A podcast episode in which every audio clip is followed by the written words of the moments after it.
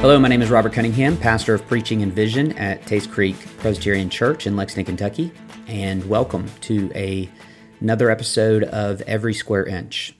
Got an exciting podcast development this week to share. Uh, WSKV 104.9 FM has decided to air our podcast on Sunday mornings, and I'm actually um, particularly excited about this because WSKV is not a Christian radio station. Again, this is a podcast for the public square, um, engaging every square inch of God's world with God's worldview. And so, while it might be beneficial to air uh, in the subculture of Christian radio, I'm much more excited to have it on a uh, Kentucky country and bluegrass station that even dabbles in some good old fashioned tradio, which is pure entertainment, by the way. If you have never listened to tradio, then your life is incomplete. I highly recommend. But a country music station with a bit of a cult following in the bluegrass and Appalachia is exactly where I want to be. So excited for that. Um, I will say my only hesitation uh, that I'll offer as a caveat, I suppose, is that I think they're going to be airing it on um, at 11:30 on Sunday mornings, and this goes without saying, but I'll say it anyway.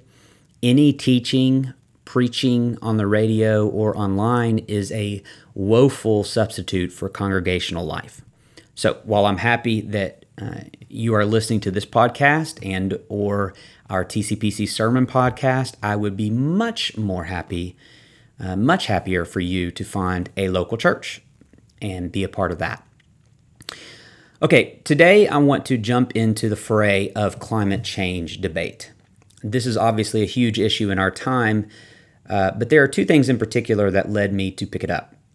Uh, first, Union Theological Seminary in New York made headlines recently for hosting a chapel service in which they brought in a bunch of plants and students confessed their sins to plants. Uh, yes, that happened. Uh, and for those of you who don't know, Union is one of our nation's most historic seminaries. I, th- I think it's the oldest, uh, maybe independent seminary in our country or something like that. And it has notable graduates like Dietrich Bonhoeffer. So here is this historical historic theological institution hosting a chapel service to confess ecological sins to plants. So yeah, there's there's that. Um, Union tweeted a picture of the students sitting around the plants um, in mourning and lament, and this was their caption: "Today in chapel we confessed to plants. Together we held our grief, joy, regret, hope, guilt, and sorrow in prayer, offering them to the to the beings who sustain us, but whose gift we too often fail to honor. And then, and then they ask, What do you confess to the plants in your life? uh, and I, I couldn't help but offer, I'm sorry, a bit of a snarky reply. Um, here was my liturgical confession that I, I tweeted in response for the countless avocados harvested to feed the trendy diets of millennials, we confess, Christ, have mercy.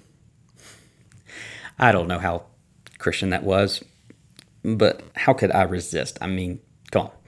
Tweeting about confessing sins to plant, that is that is some serious uh, snarky Twitter low hanging fruit for you.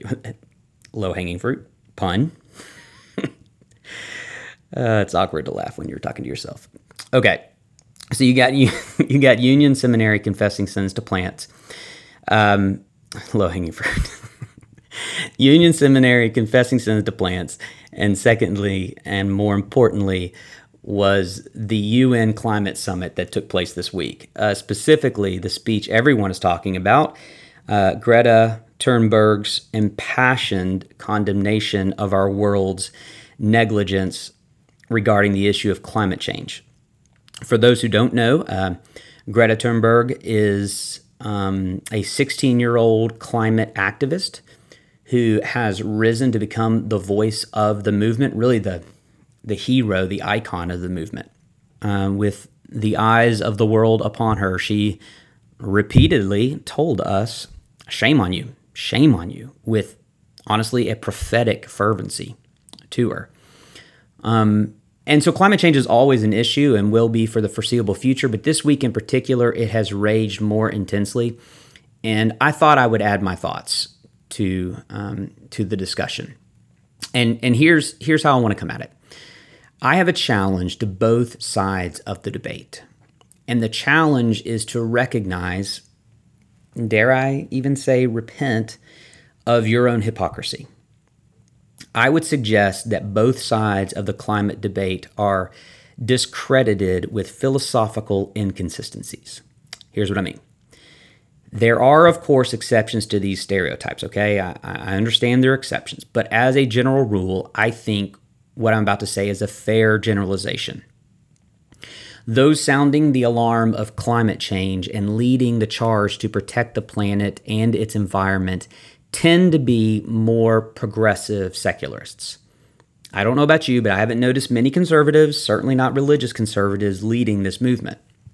And then on the other side of the debate, those indifferent or even denying climate change tend to be more conservative, and yes, religious conservatives in particular.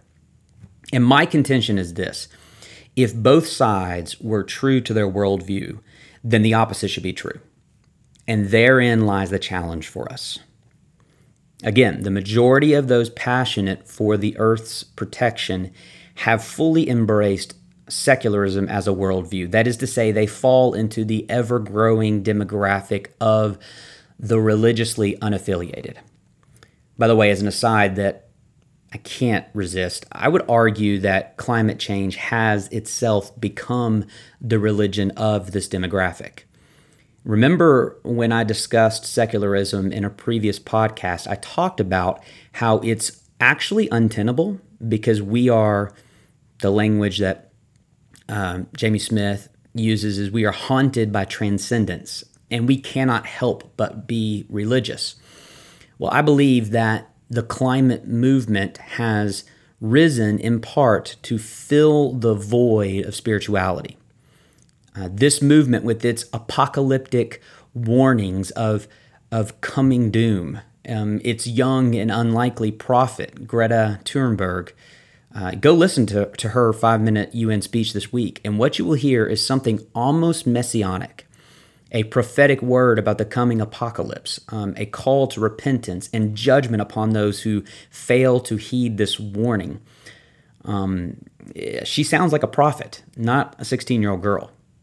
And then you have the Green New Deal, which is um, this religion's orthodoxy that everyone must abide by, everyone must agree to, lest they be deemed as a climate heretic. You have got to buy into the new Green Deal or else you're a heretic.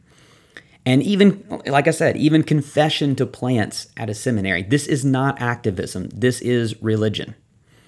But anyway, the, the greater point I'm making is that if pressed from a worldview perspective, if pressed, these same people who so nobly fight for the protection of this planet also believe that same planet, along with the life it supports, is a meaningless accident on a collision course for a meaningless extinction.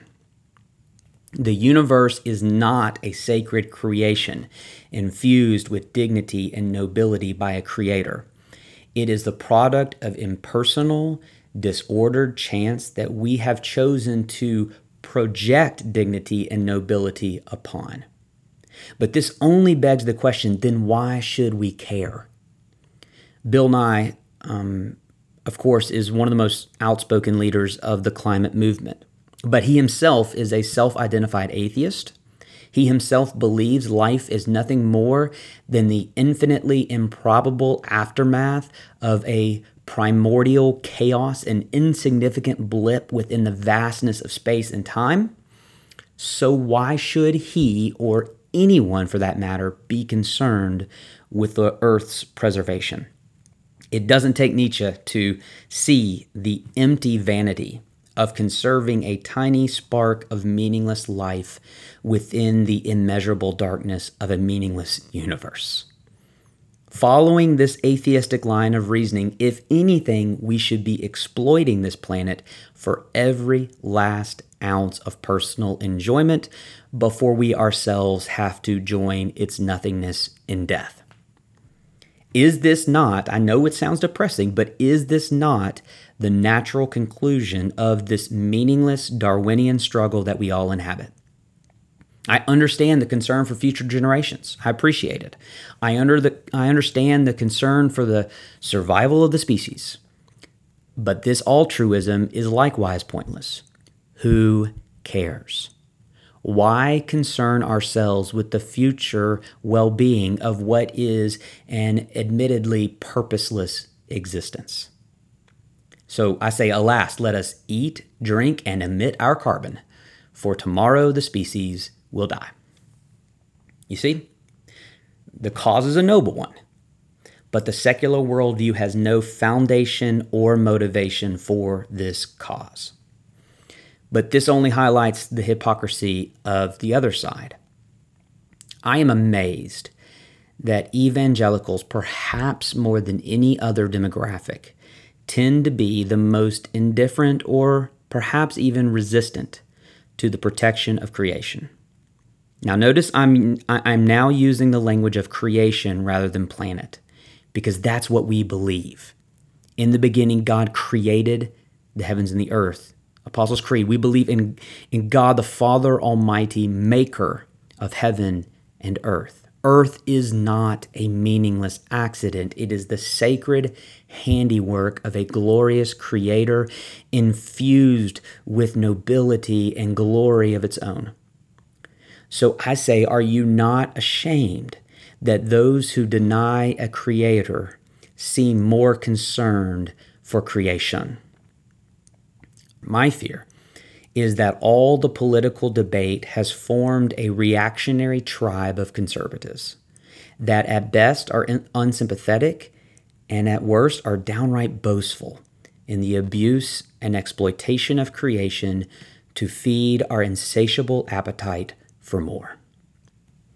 Now, listen, I know, I know the conservative talking points. I know the conservative response before it even comes my way. That climate change is a political hoax um, exploited for progressive agendas. I get it. I, I've heard it many times before. And, and by the way, I do not deny that it has become massively politicized. I just said that it's become the very religion of secular progressives. So of course, I agree that it has been it has been heightened to ridiculous proportions. But that doesn't mean that there isn't a real issue here. Listen, we can't pick and choose the science we wish to embrace. Meaning, we can't turn to science on issues like abortion and gender, but then deny it when it comes to climate change there is consensus. The climate is changing. I was having breakfast with somebody this morning, actually, um, who got to fly with some NASA scientists as they measured uh, the glaciers of Canada and Greenland. And apparently, they have this crazy technology where uh, planes fly like a 500 or 1,000 feet, and they have lasers that shoot down from the airplane and are able to precisely measure ice patterns. And um, I have no idea what I'm talking about. This is what he told me. Um, and this guy is a conservative evangelical, and and he was on the plane, and he said to these NASA scientists, he said, "Shoot me straight. Is this real? Is global warming taking place?" And they said to him, "A hundred percent." Absolute certainty the ice is melting, the sea levels are rising. This is happening as we speak. So I, listen, I understand that the scientific community can be politically motivated. I'm not denying that, but I just don't have enough conspiracy theory in me to deny what seems to be the overwhelming consensus. Now, is this change truly caused by humans? Is this change a part of the natural ebb and flow of the planet's temperature? Um, sure, debate away. I don't know. But honestly, that's not even the point. I don't care because that's not the point. The point is a greater transcendent mandate from the Creator to care for the creation. Even if the climate were perfect and there were no alarms being sounded.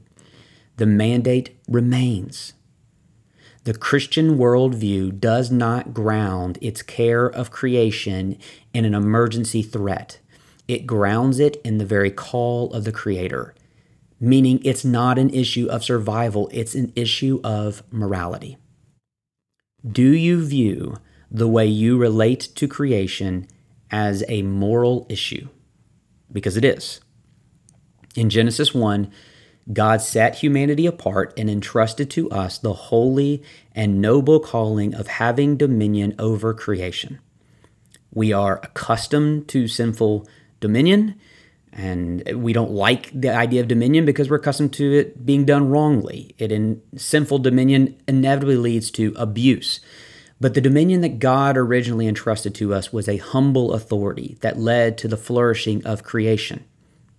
We were called to be stewards of the universe, in other words, caringly bringing forth order, beauty, culture, innovation, technology, and all the other potentials of this glorious, unbridled creation, not for our own selfish, exploitive purposes, but for the purposes of God and the good of creation.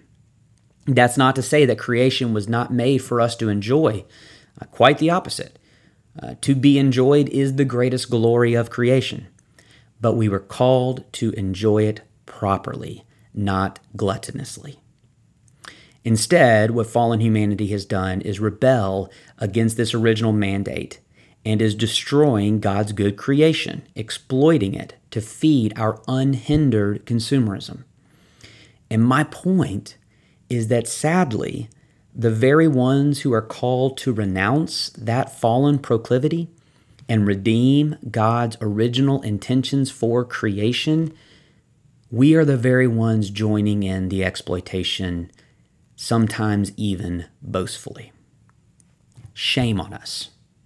To quote Greta Thunberg this week at the UN, shame on us, not because of her secular line of reasoning but because nobody should be more passionate for the well being of creation than the worshipers of the Creator.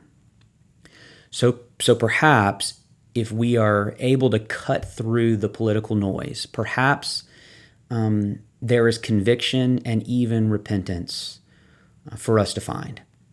I know there is for me. I have.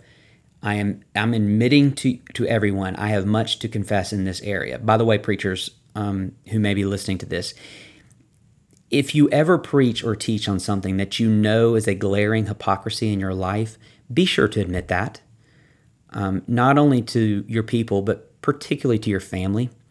Uh, spouses and children can handle someone who uh, is imperfect, but they will grow very bitter towards someone who is duplicitous.